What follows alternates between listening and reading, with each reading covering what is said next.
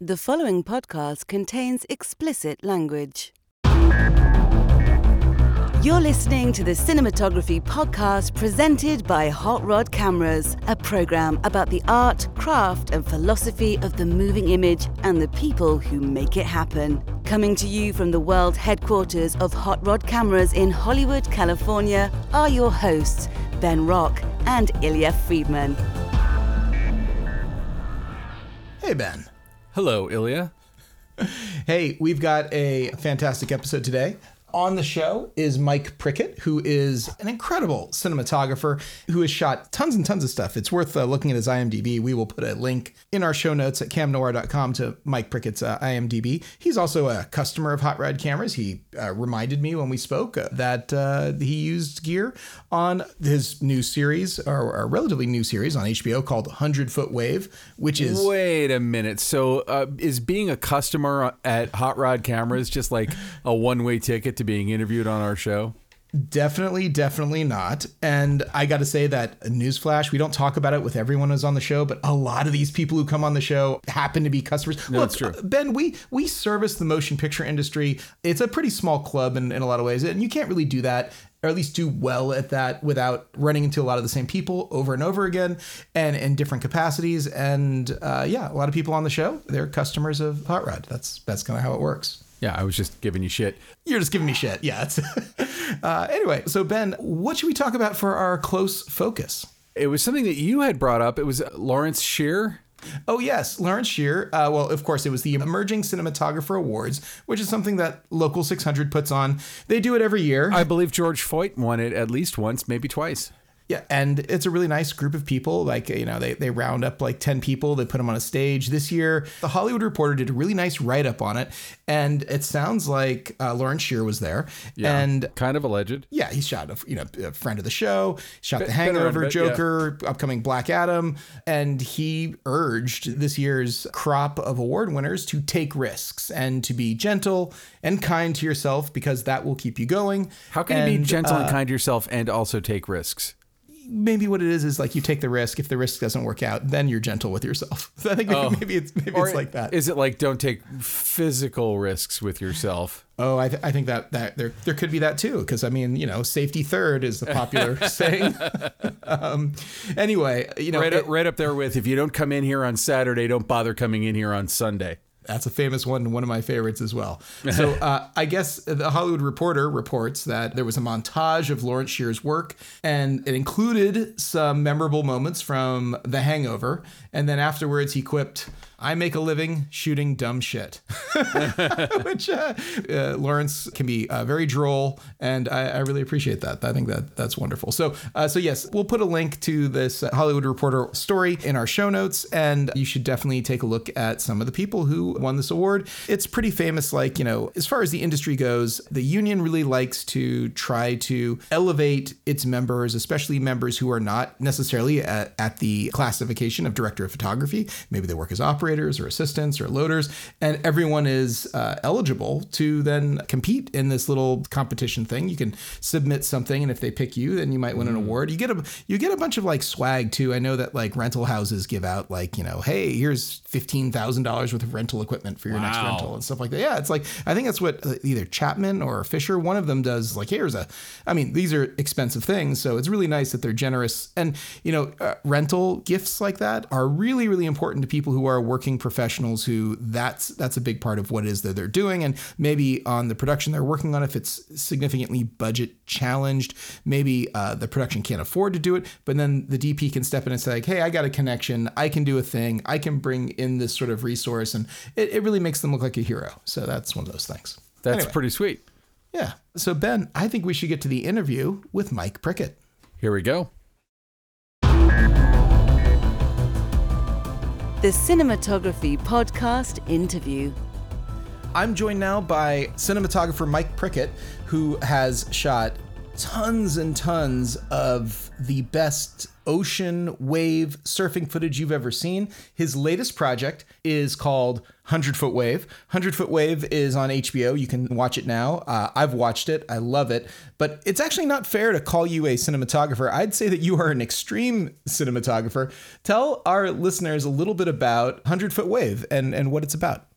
Oh, thank you. Thank you for having me. And um, yeah, a little bit about the 100 Foot Wave. The 100 Foot Wave is a show basically about chasing a 100 foot wave. And it's about Garrett McNamara's search. For, he's always been searching for a big waves, but um, he went to Nazaré, Portugal, and he discovered this little fishing village that he thinks has the biggest waves in the world. And so it's kind of centered around Nazaré and gigantic waves. And we do go all around the world chasing big waves, but it's really about Nazaré, Portugal, and Garrett McNamara it's really a compelling documentary. And actually, another one that you shot years ago, I'm just going to throw back to it here for a second. I don't want to stop talking about 100 Foot Wave, but it's called Step into Liquid. And I remember that was the first time I'd ever heard someone uh, really describe the once in, never out cult of surfing. That once you fall in love with this, no matter what, it will never leave you. And I kept being reminded of that all through 100 Foot Wave because there's so much stuff that goes on, which you would think most people would go, you know what? I'm not going to do that again. I am not going to, you know, potentially put myself at risk. But you continuously see the people in the documentary, Garrett in particular, getting back up after being knocked down and going out and doing what is truly death defying. Can you talk a little bit about the aspect of the thrill of the giant wave and the danger that is inherent in this process? Yeah, there's definitely a lot of danger involved in it. And it seems like the whole 100 foot wave is really about people getting hurt. um, including myself. And the passion of chasing these big waves and putting themselves at risk, it's amazing. Like it's really like they have their families, their kids, and all this stuff. And then when these gigantic storms come, these guys drop everything and risk dying at, you know, on ev- almost every wave. They, they really risk it all. And it's amazing to watch and it's scary to watch.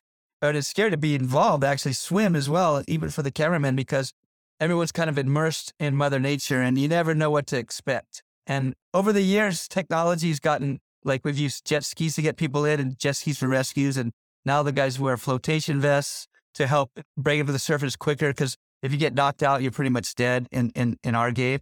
And so if you get knocked out, you have a flotation vest, it gives guys four to six minutes to kind of find you, get you, and revive you. And so that started kind of, I guess, about the step in liquid days. And now it's really evolved. It's really fine tuned now. And, and that's all applied in the 100 foot wave. Yeah, it's so dangerous. It is like, look, I, I grew up in Maui actually, and I, I was a, a, little haole boy there up until through like my, my early teenage years. And I'd go out to the beach, and every once in a while, you know, body surfing, I, I get dragged across the bottom, and I was in like little tiny waves. This is like, you know, uh, okay, well, maybe six foot waves or something like that, but, you know, small waves compared to what people go out and surf typically. And it is scary, and you feel the damage that can be inflicted by something so powerful. And when you magnify that to these gigantic waves, that frankly, I feel like I understand the thrill must be incredible, but that danger is like one false move and, and you're dead. Do you, do you understand the obsession and how much of the danger plays into the obsession there? They're used to wiping out. They're used to the things that happen. But like there's shallow places like Tahiti and Chopo, like, I mean, it's only five feet deep of water there. So there's a good chance you have this huge wave and there's a good chance you're going to hit the bottom. And if you do, you're probably going to hit the bottom and you're going to get cut up. But as long as you don't hit your head and get knocked out, you're, you'll probably survive. Um, but, but yeah, it's crazy. I mean, and there's, there's young kids. I watched Kai Lenny, that's just a little kid to now he's kind of like, I'd say he's the best in the world. Um, and he's pushing the levels harder than anybody. He's good at everything from foil boarding, kiteboarding, windsurfing and surfing. And he's other guys are just dropping down the face, but this guy is doing flips and 360s and double 360s and stuff down the face. So I think the younger kids are really starting to push it, push it. And I mean, I've been doing this for 40 years, and in the last 30 years, I've seen so much change. I, I'm I can't imagine what these young kids are going to bring in 10 or 15 years from now. Yeah, you're absolutely right. It, it's pretty stunning watching uh, Kai out in the 100 Foot Wave documentary. Watching the stuff that he's doing out there on those massive waves. It's like it's bringing what seems like sort of a shortboard flair and style to these massive waves. It, it's you know that, that there's going to be another generation of people right behind him. They're just going to start emulating that too as they, they come on up, and it's thrilling and also at the same time chest clenching, breath holding. Like I can't believe what I'm seeing when I'm seeing it. It's absolutely startling. What's it like for you being out there and, and you see that? I, I mean, is it just now so old hat that you know you've you've seen it all, or do you still have these moments of like, oh my god, what am I witnessing at this exact moment? Oh yeah, definitely. You can't get complicit in it or anything because it's like guys are pushing it heavier and heavier, and, and and you think, oh, they're safer and safer because they have a life vest on and they have this jet ski, but then but then they that just makes them have this sense of empowerment, and they kind of go deeper, bigger, and bigger. So it's there's no end to it, you know. I mean, you see those big ships out of the ocean going over the, you know, like these gigantic waves out in the ocean. I mean, those eventually hit the shore somewhere, and and these guys are chasing those and trying to ride them. And I used to, when I was little, not little, but when I was younger, I'd go out chasing big waves, and I'd say bye to my family. Like I kind of like, you know, I'd, I'd, I'd give my daughter and stuff a big hug, kind of like expecting like that could be the last time. And I think all the surfers do the same. You know, like you you say bye. You don't want to really admit that, but it's it's true. You do you do say that bye. You give that extra little snuggle to your daughter, or your wife, or whatever, and then um, surfing, you just don't know what's going to happen, and you don't know how the wave's going to react, and every single wave is different, and so every time you're in a different position, you're going to land different. You're going to hit your head different. You're going to skip across the water different. The jet ski can hit you. The board can hit you. So there's so many things that can happen. I, I guess to your answer yeah, I, I'm always nervous every time I go out. Yeah, I don't know how you couldn't be, but I, I, felt like I had to ask because you've been doing it for so long. Tell me how you came to be attached to this project. How did, how did you uh, get hooked up with 100 Foot Wave? I made a movie called Chasing Mavericks with Gerard Butler. And I guess they really liked that, what I'd done on that movie. And I was a direct photography for the, for all the action stuff in that. And I guess we got everybody out safely. I mean, we did get Gerard Butler did get injured a little bit, but basically we got some really good footage in big waves with the little kids and all these different people, and we did it safely. And I think that was uh, the first attraction to them was the 100 foot wave always imagined uh, from the get go as this uh, six part series? It, it's got this huge epic scope and scale, and it spans the better part of a decade. I mean, it starts like back in, I think, 2010, 2011, something like that. Uh, so, how does a documentary like that happen? Was there, were you involved at that point, or was it archival footage? How, how does a, something this big get put together like that? You know, um, the archival footage is probably another reason that I got the job as well, because I had a lot of archival footage of Garrett. But originally, when they first approached me, they wanted to do an IMAX film of this. Um, and it was just going to be a film. It wasn't going to be a, a six part series. It wasn't going to be a television thing. It was going to be an IMAX thing. And then so I started breaking down all the good things and bad things about doing IMAX. And I did a IMAX film in Tahiti called The Ultimate Wave. And it was a 3D IMAX film. And, and it's very hard to, deal with those cameras and especially 3D in gigantic waves and to get that camera and all that system in big waves. And plus just shoot a little bit of film and change it. So it was going to be a big ordeal. And once they started seeing the price tags get bigger and bigger and bigger as I was building the budgets, they um, were looking around for different aspects. And then HBO got wind of it. And then from there, it, was, it became a six part series.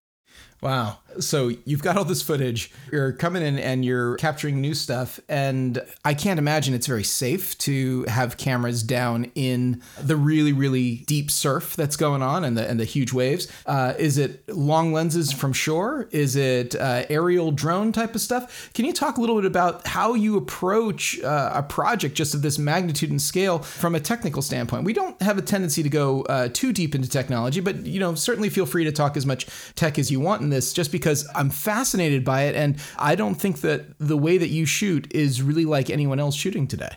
Yeah, so um, I mean, of course, we do do long lenses from the cliff and from the beach, like a normal, uh, you know, some someone to shoot regular surfing. So we had people lined up on, on top of the cliff on the lighthouse shooting long lenses, and then we um had drones as well. And Nazaré is really foggy, so when it gets really foggy, all your long lenses are just useless because they can't shoot to that fog and get up there. So basically the drone and people in the water is, is your best bet for that.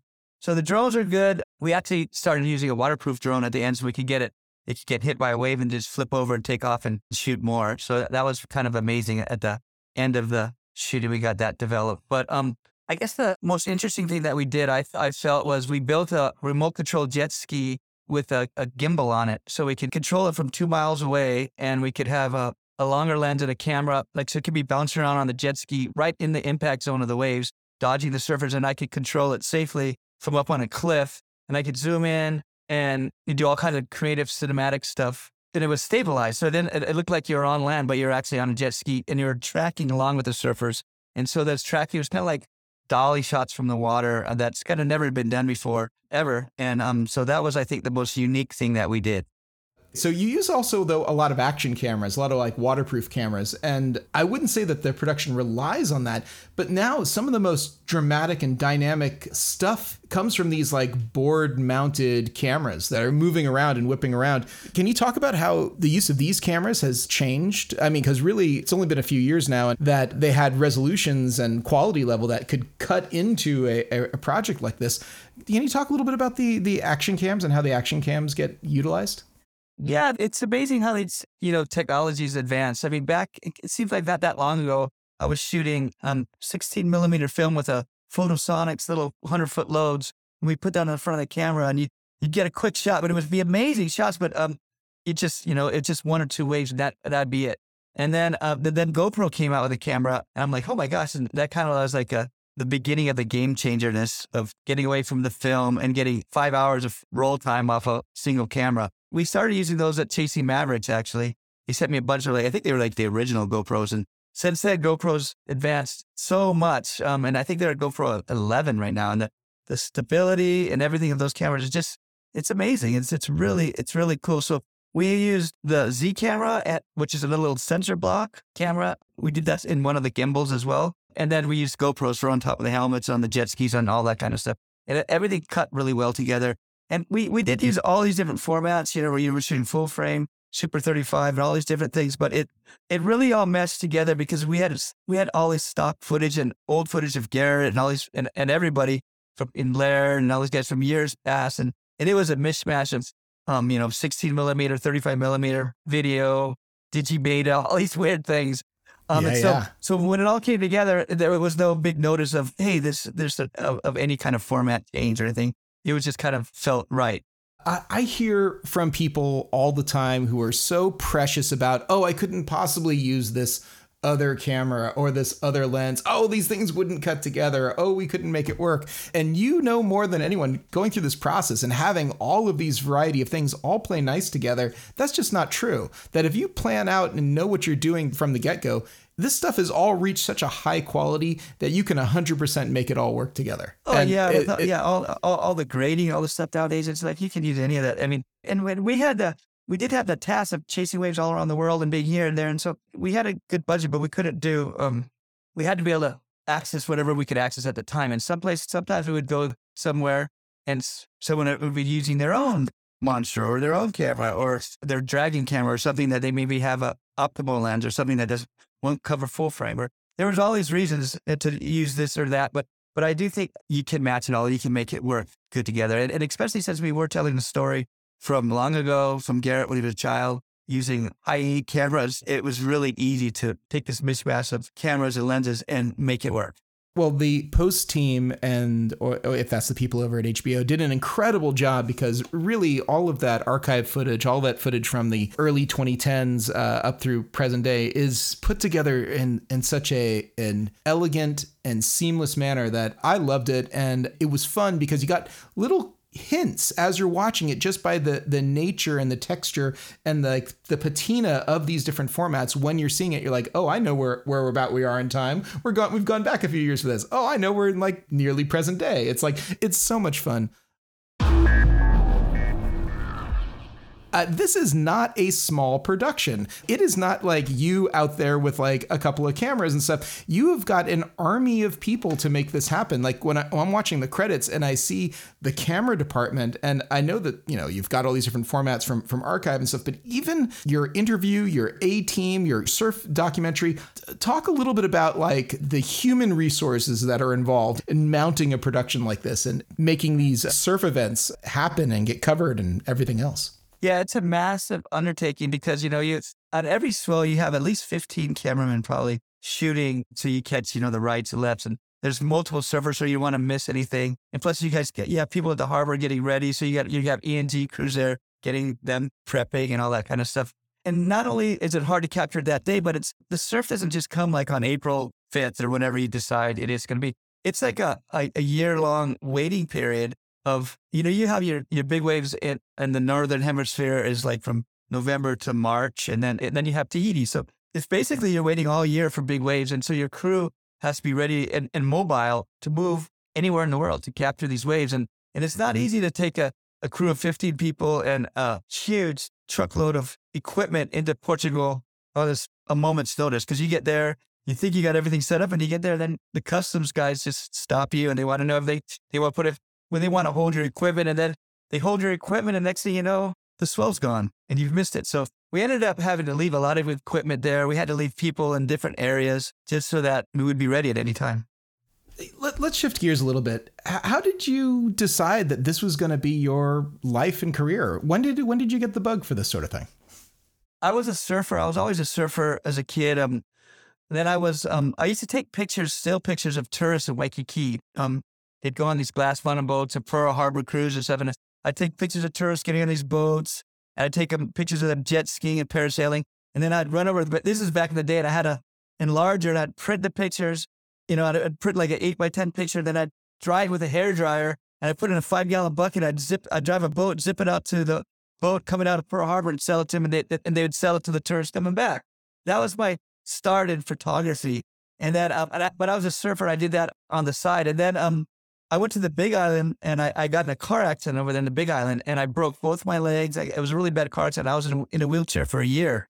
Oh, wow. And the doctor said, Hey, you should swim as much as you can. That'll really help your recovery. So I thought, huh. And I used to shoot my friends surfing sometimes from the beach back then. And I thought, oh, you know what I'll do is I'll put my camera in water housing and I'll just, because I couldn't surf because of my legs. So I, I just swam around and I started taking pictures, still pictures of my friends surfing. And then, and then I, I found out I, wow, I really love this. And then I, I used to surf and then shoot a little bit of pictures. And then I got to the point that I, I didn't even want to surf as much. I just wanted to shoot pictures. And I got really good at it.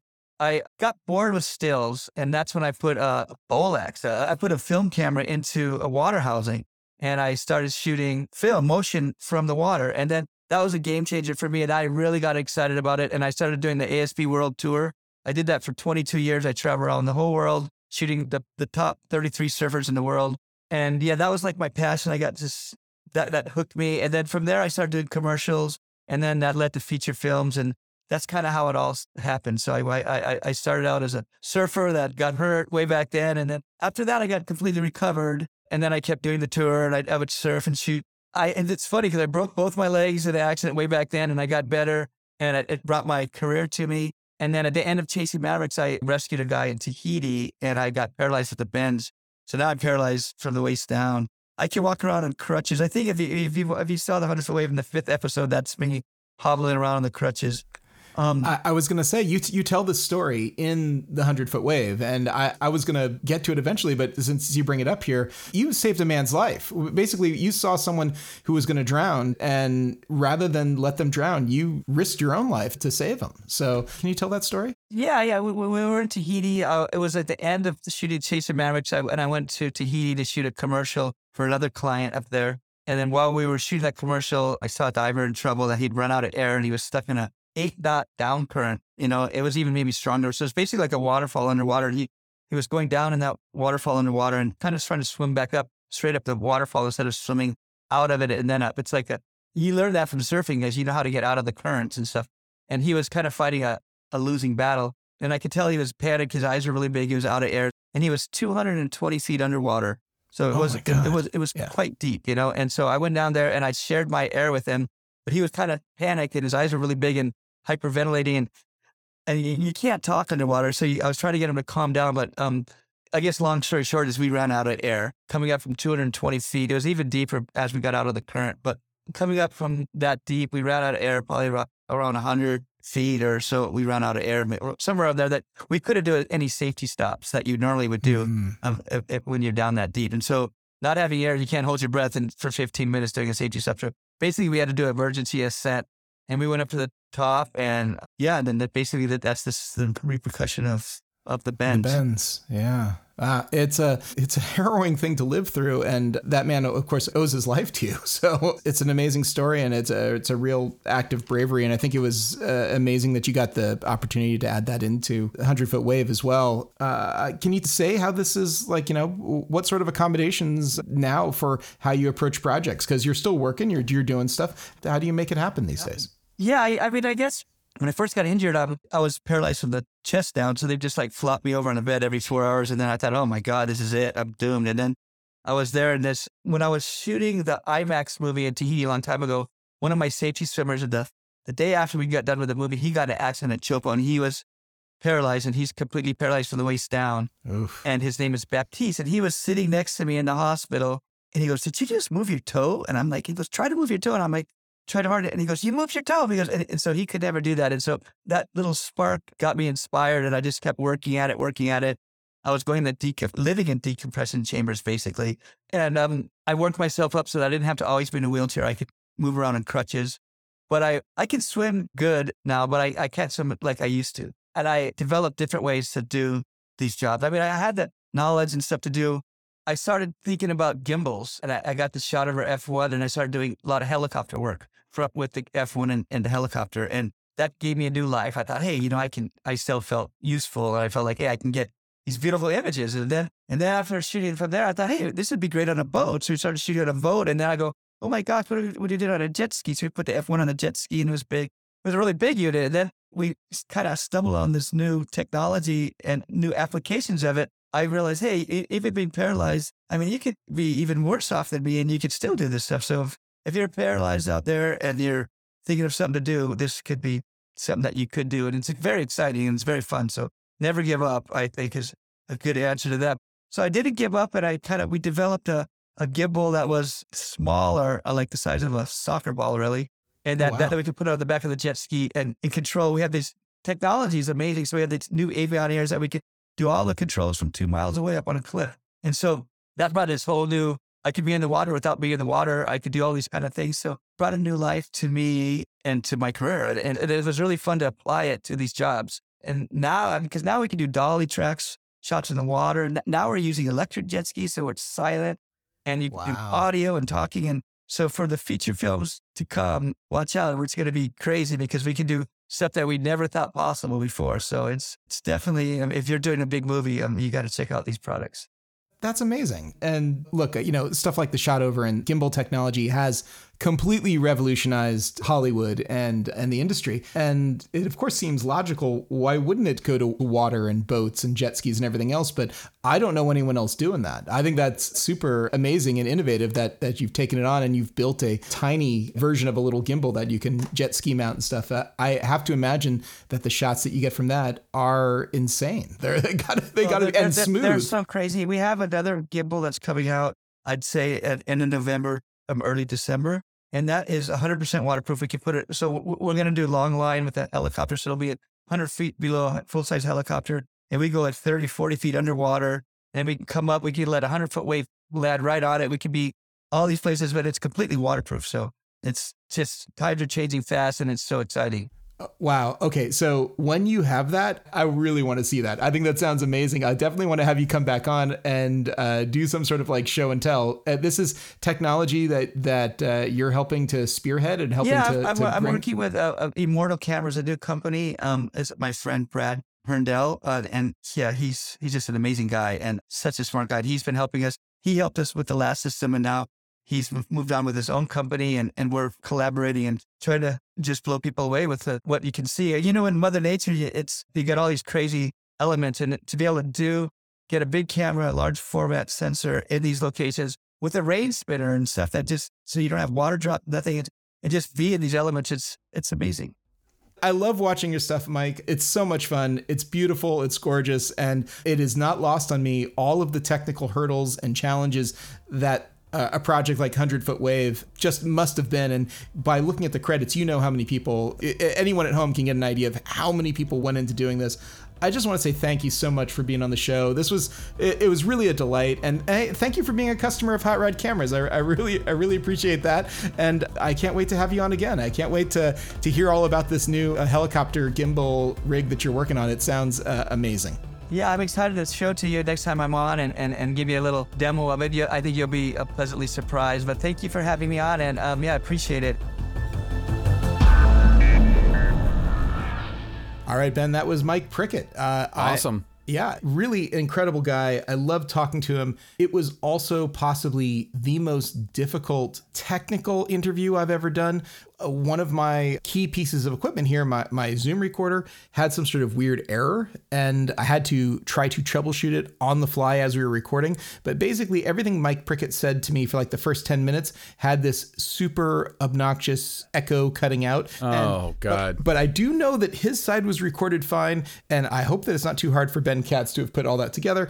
But uh, for me, I was kind of like, oh my God, I think I know what he said. I'm going to do my best here to figure it out. And, and anyway, so here it is, pulling back the curtain a little bit on the most uh, challenging interview I, I think I ever did, only because I could not really hear what the other person was saying, and I kind of had to uh, do the best that I could. So. Hey, can I can I admit something up about my technical setup that Sure. uh, that that screwed me up a little bit? Yeah. As you know, and I don't know that I've really talked about it on the show. I recently adopted a shelter dog. Oh, yeah. Who li- who likes to hang out under my desk? He's a big dog. Mm-hmm. Uh, as it turns out, all German Shepherd.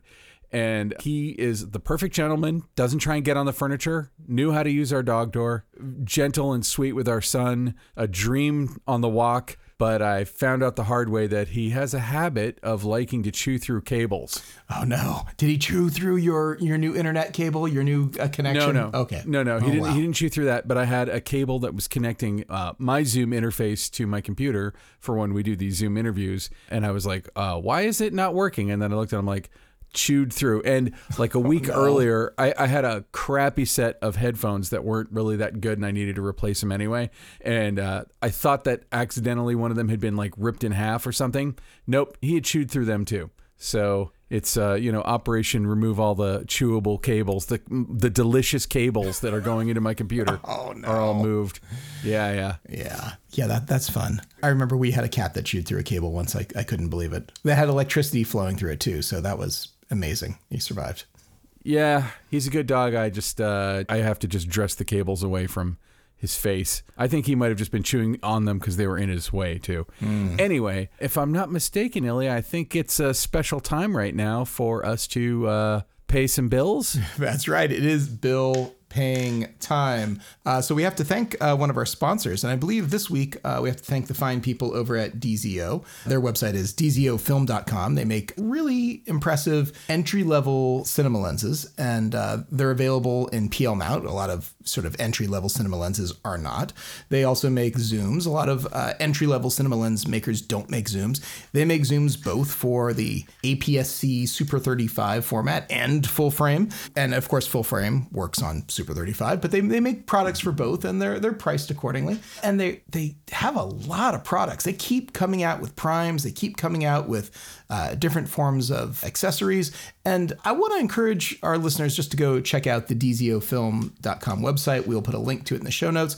Of course, all DZO film products are available over at Hot Rod Cameras, and we stock a ton of them, including the Catta zooms, which are the full frame zooms, as well as the Vespid primes, which have been ridiculously popular. We actually shot a little uh, demo video a while ago, kind of comparing all the different entry level primes in the market, and put it on YouTube. It's got several thousand views now, which is which is very cool. And it's a very short way to very quickly do a apples to apples comparison of what all these different lenses look like. So uh, anyway, DZO, makers of fine products, check out their website, pick them up at Hot Rod Cameras, and uh, thanks very much for being a sponsor of the show. Kick ass. Thank you, DZO. And now, short ends. All right, Ben, it is our famed short end time. What is your obsession this week? What are you all about? What is going on that uh, has captivated the imagination and life of Ben Rock? Well, this is a big one. Okay, I'm buckling Uh, up. I've hinted at it on Twitter, and I, I don't know that I've mentioned it on here, but I have been working for some time on uh, an audio drama for Audible. This is kind of your thing. You've done audio dramas before. Uh, you you This were is the like, second one. Yeah, yeah. We did uh, Video Palace for Shudder, which is great, by the way. Totally, totally. You can you can find that where you get your podcast, right? It's on uh, And, and, Spotify. and by the way, just if you think, uh, if you're listening to this and you go, Ben and Ilya are friends, so Ilya ipso facto is going to endorse everything he does. Incorrect. Not true. Incorrect. Uh, I, have, I have told Ben many times what a steaming pile of, of poo some of the stuff is that he's done. So th- there you go. You're like, what thanks. thing was that? I, I don't remember, but thanks. yeah, and, and, and this is a two way street. Ben's told me uh, many times too about how stuff that I've done have not moved the needle in his brain at all. So I, I, yeah. I, I don't recall doing that, but sure. Uh, yeah, so I've been working on this. Uh, I'm not exaggerating for probably about three years, and it's coming out on October 27th. Uh, yeah, yeah. So it's called Catchers, and it's a monster story. And I feel like I have several tiers of struggle whenever I try to explain it to anyone because it's on Audible. It is not an audiobook. It's a full audio drama. So it's basically a movie with no pictures. It's a, a mm-hmm. movie that's perfect for us to talk about on a cinematography podcast. That's right. So it's a, a horror thing. It stars Billy Gardell, who people might know from he was Mike on Mike and Molly on CBS, and is currently Bob on Bob Hearts Abishola. And Billy is one of my oldest friends. I've known Billy since high school. We were in the same thespian troupe in high school. Oh, you and he was- thespians always getting together. Troop 850 represent. So he was uh, a stand up comedian for many years. I actually drove him to his first stand up gig. And it was written by Bob DeRosa and myself, and we kind of wrote it with Billy in mind for that role. The other lead is a woman named Horizon Guardiola, who is kind of an up and coming star. She was on uh, Baz Luhrmann's The Get Down. She was in American Gods and she was uh, there's a Netflix series called Dare Me that's about murderous cheerleaders, and she was the lead in that. Oh, wow. And uh, she, uh, Horizon is awesome, and and I think someone to watch. And we also have in our cast people like Mary Lynn Rajskub, who was Oh, Chloe course, on 24. 24. Yeah. yeah. Who was also a personal favorite of Stephen King. I don't know if you remember that. Stephen King called her out uh, specifically back when uh, 24 was. Oh, really? thing. Oh, yeah. Stephen King wrote a whole thing about. It. He's like, oh, you you keep your hands off of Chloe if you're thinking about killing off a character. He was like going to take personal offense to it. He was like, yeah, it was, She- it was a whole thing. She's amazing. We also worked with uh, David Patrick Kelly, who, if you've seen uh, The Warriors or The Crow, 48 Hours, uh, Twin Peaks, you know, he's just an amazing uh, actor, amazing character actor. And uh, Nikki Micheaux, who's been on uh, too many things to mention. She's got a huge role in it. And and also my good buddy Keith Hudson, who also went to high school with myself and Billy Gardell, who auditioned, got the role legit, like came out and, and read for it. It's a really cool experience. It's a monster thing. The basic premise is about two dog catchers, one in training and one kind of crusty and about to retire. So Billy plays the crusty, about to retire one, and Horizon plays the young, just starting out one in a small town called Buck Lake in Colorado. They're called out to a farm in the outskirts of town where the the animals are being uh, attacked by something. So they're going out to see if it's a coyote or a mountain lion or something, and it turns out to be a horrible monster, Oh, you giving it away. You're giving it away. which oh, I guess. which turns out to be horrible monsters. well, you know, uh, there is something wonderful about audio. And I think that anyone who's listening to our podcast, you know, uh, understands that because even though there's a podcast about visuals, uh, there's visuals that play out in your head. And fa- frankly, sometimes it is not convenient to watch something and live your life. And so I think that there's plenty of people out there who listen to this, who like podcasts, who might really like catchers, who really think that consuming something like that and allowing their, their imagination to create the images for them might be the best way to enjoy your, your project, Ben. So I think it's perfectly appropriate for you to bring it up and it being your obsession since you only worked on it for the last three years and couldn't talk about it at oh. all to Oh anyone. my god, yeah, yeah. No, well, and, and I'm able to talk about it now because I was given The check's permission to cleared. t- I was getting no that's I was given yeah they're owned by Amazon you know the the, the check's cleared.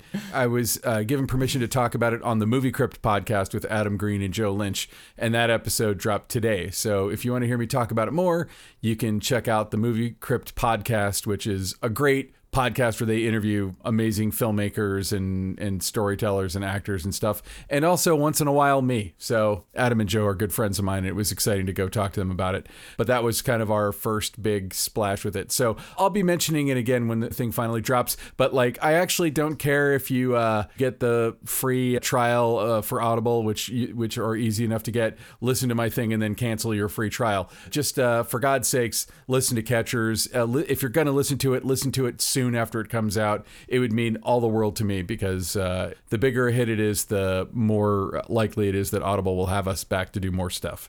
Yes, and and definitely they should have you back to do all the stuff. That would, that would be great.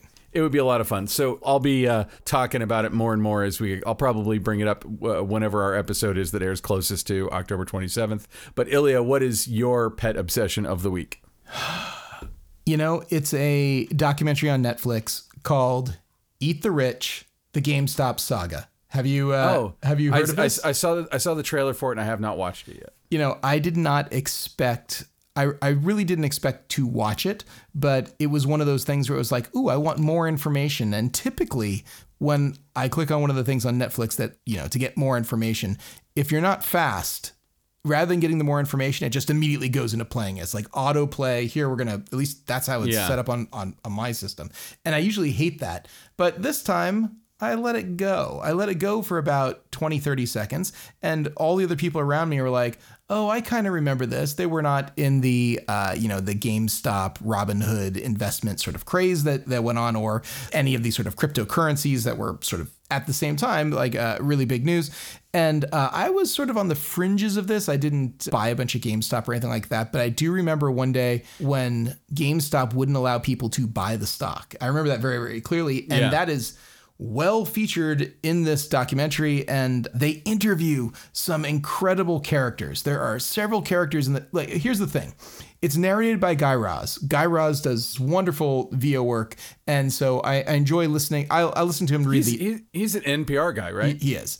And uh, I would listen to him read the phone book, but it's it's really fun to listen to him narrate this, especially because it doesn't take itself too seriously, and it does do a very good sort of expose of the run up to what happened and sort of the fallout after the fact, and where things are today. And they do a really excellent job about doing all of this in three, I think, one hour episodes. It's it's three hours of television. It is well put together. There was no need to make it six hours or ten hours or any of these these, these other things. It's really, really well edited. The VO is great. The the scripting for the whole thing and the characters that they get.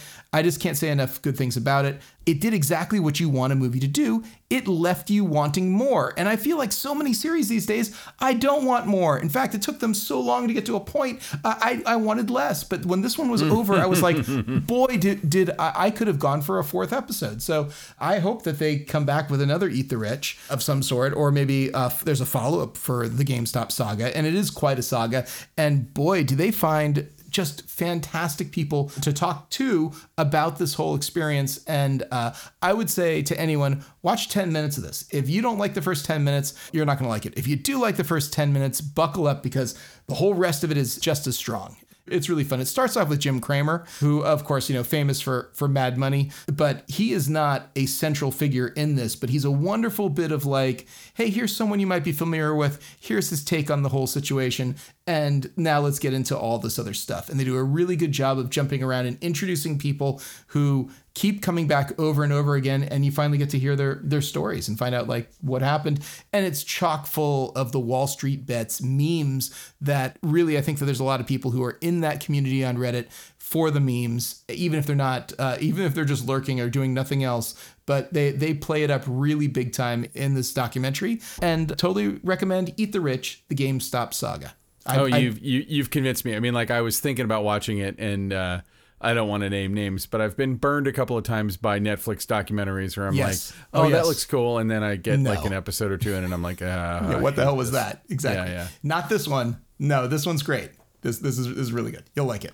Cool. I will definitely check it out. Okay, so Ilya, I think that about wraps it up. Where can people find you in the world? Uh, find me over at Hot Rod Cameras, hotrodcameras.com. That's where I spend a good chunk of my day. Even if I'm actually not in the shop, I am doing Hot Rod Cameras related stuff, and uh, my my team is finding me no matter where I am to give me more stuff to do. So, so it, it, all right. it works out well. Ben, where can people find you? You can find me at benrock.com. I never get tired of saying that. Come and check it out. You can find all my socials on there. Uh, you know, hit me up on Facebook, LinkedIn, Instagram, Twitter. Don't do the TikTok. Maybe one day I'll try it. I don't know. Hey, Ben, we don't have anyone to thank. We do this whole thing all by ourselves. Wait, no, that's not true. We have to thank some people. Who who should we thank for, for You the know, show you know, coming there, together? there, there was a time that we did do it all by ourselves. That's true. And then we only got like six episodes out a year. It was really sad. I know.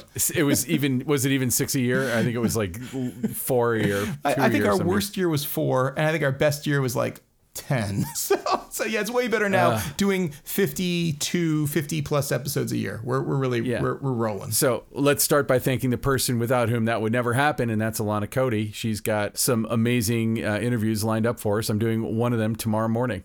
I am doing one tomorrow as well too. So she's got double duty for the both of us. I got to watch something tonight. So Well, what what I heard was that we were starting to uh, run out of the reserves. So you know, the tank's running dry. Then we gotta. But uh, but I feel like we're heading into award season, so we're gonna yeah, we're we're gonna be plenty busy with awards, people. strap in. Here come the screeners. It's just a any day now. Yeah. Can't wait.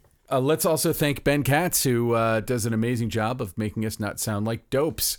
Yes. Thank you, Ben Katz. I appreciate that. I don't want to be a dope more than I already am. You, you want to be dope, but you don't want to be a dope. Correct. You you you've got my pronouns correct there. Yeah, Thank there you, you. So- and then lastly, but not leastly, let us thank Kays Al-Atrakchi, now a guest Yes. on the show. That's right.